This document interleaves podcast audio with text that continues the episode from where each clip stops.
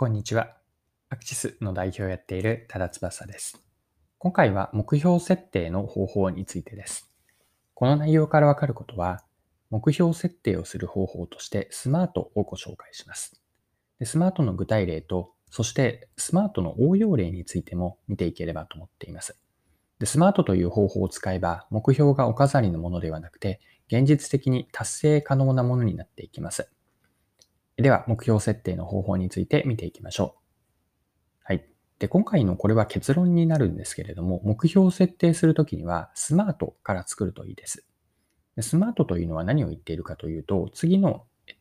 と、5つの頭文字から成り立っていて、この5つをチェックポイントにするように目標設定するといいんです。順番に言っておくと、まず日本語で言うと、具体的に測定可能な、達成可能で目的や上位目標と関連して、そして時間的制約がある目標です。で今のが英語の直すとスマートになっていくんですが、一つ目の具体的にというのはスペシフィック。二つ目の達測定可能なというのはメジャラブル。三つ目の達成可能、これはアチーバブルでの。四つ目の目的や上位目標と関連する。これはレレバントです。最後の5つ目、時間的制約がある。これはスケジュールを明確にすることにもあるんですが、タイムバウンドです。これらの5つを満たす目標設定ができると、解像度が高くなって目標への解釈のブレが少なくなります。何よりもやることが明確にできるんです。以上のスマートですね。具体的に測定可能な、達成可能で目的や上位目標と関連する、そして時間的制約があること。このスマートから目標設定をするといいんです。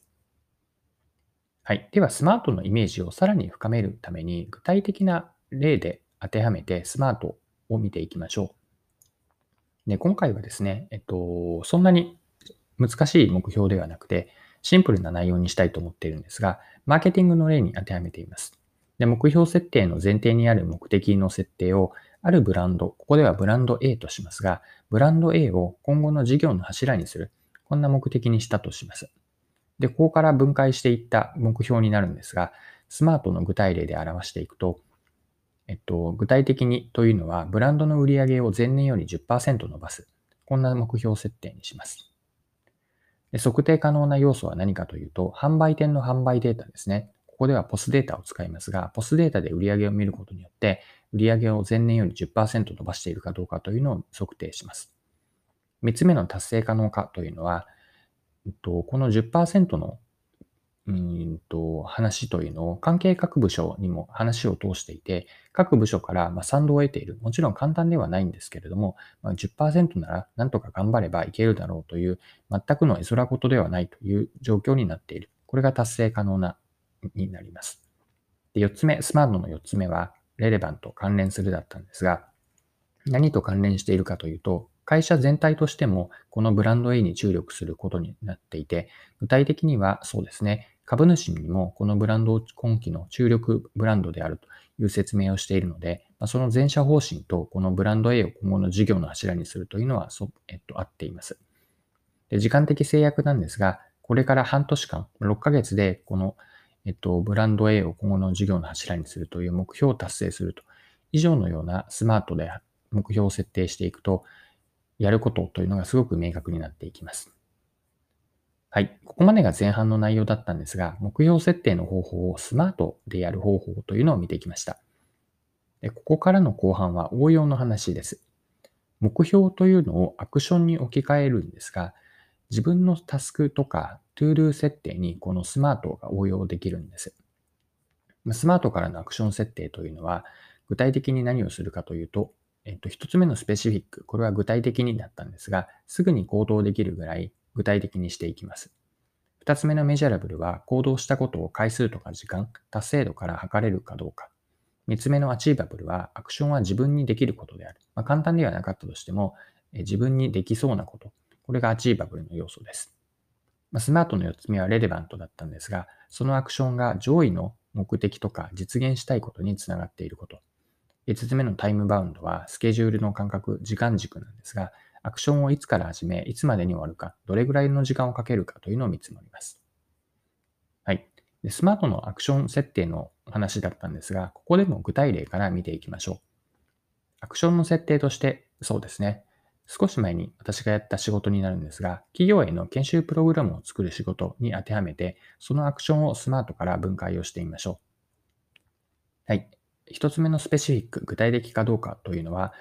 えっと、今の研修プログラムを作るというタスクを分解して大きく3つに分けました。1つ目の段階が全体構成を作る段階。2つ目がストーリーに落とし込んでいく。3つ目が研修スライドの作成です。まあ、このように大きく分けることによってやることが具体的になっていきます。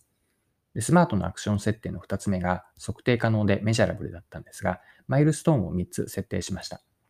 3つというのは、1つ目が全体構想とコンセプト立案を作るマイルストーン。2つ目がスライド作成です。3つ目のマイルストーンがクライアントとの事前合意を得ておきます。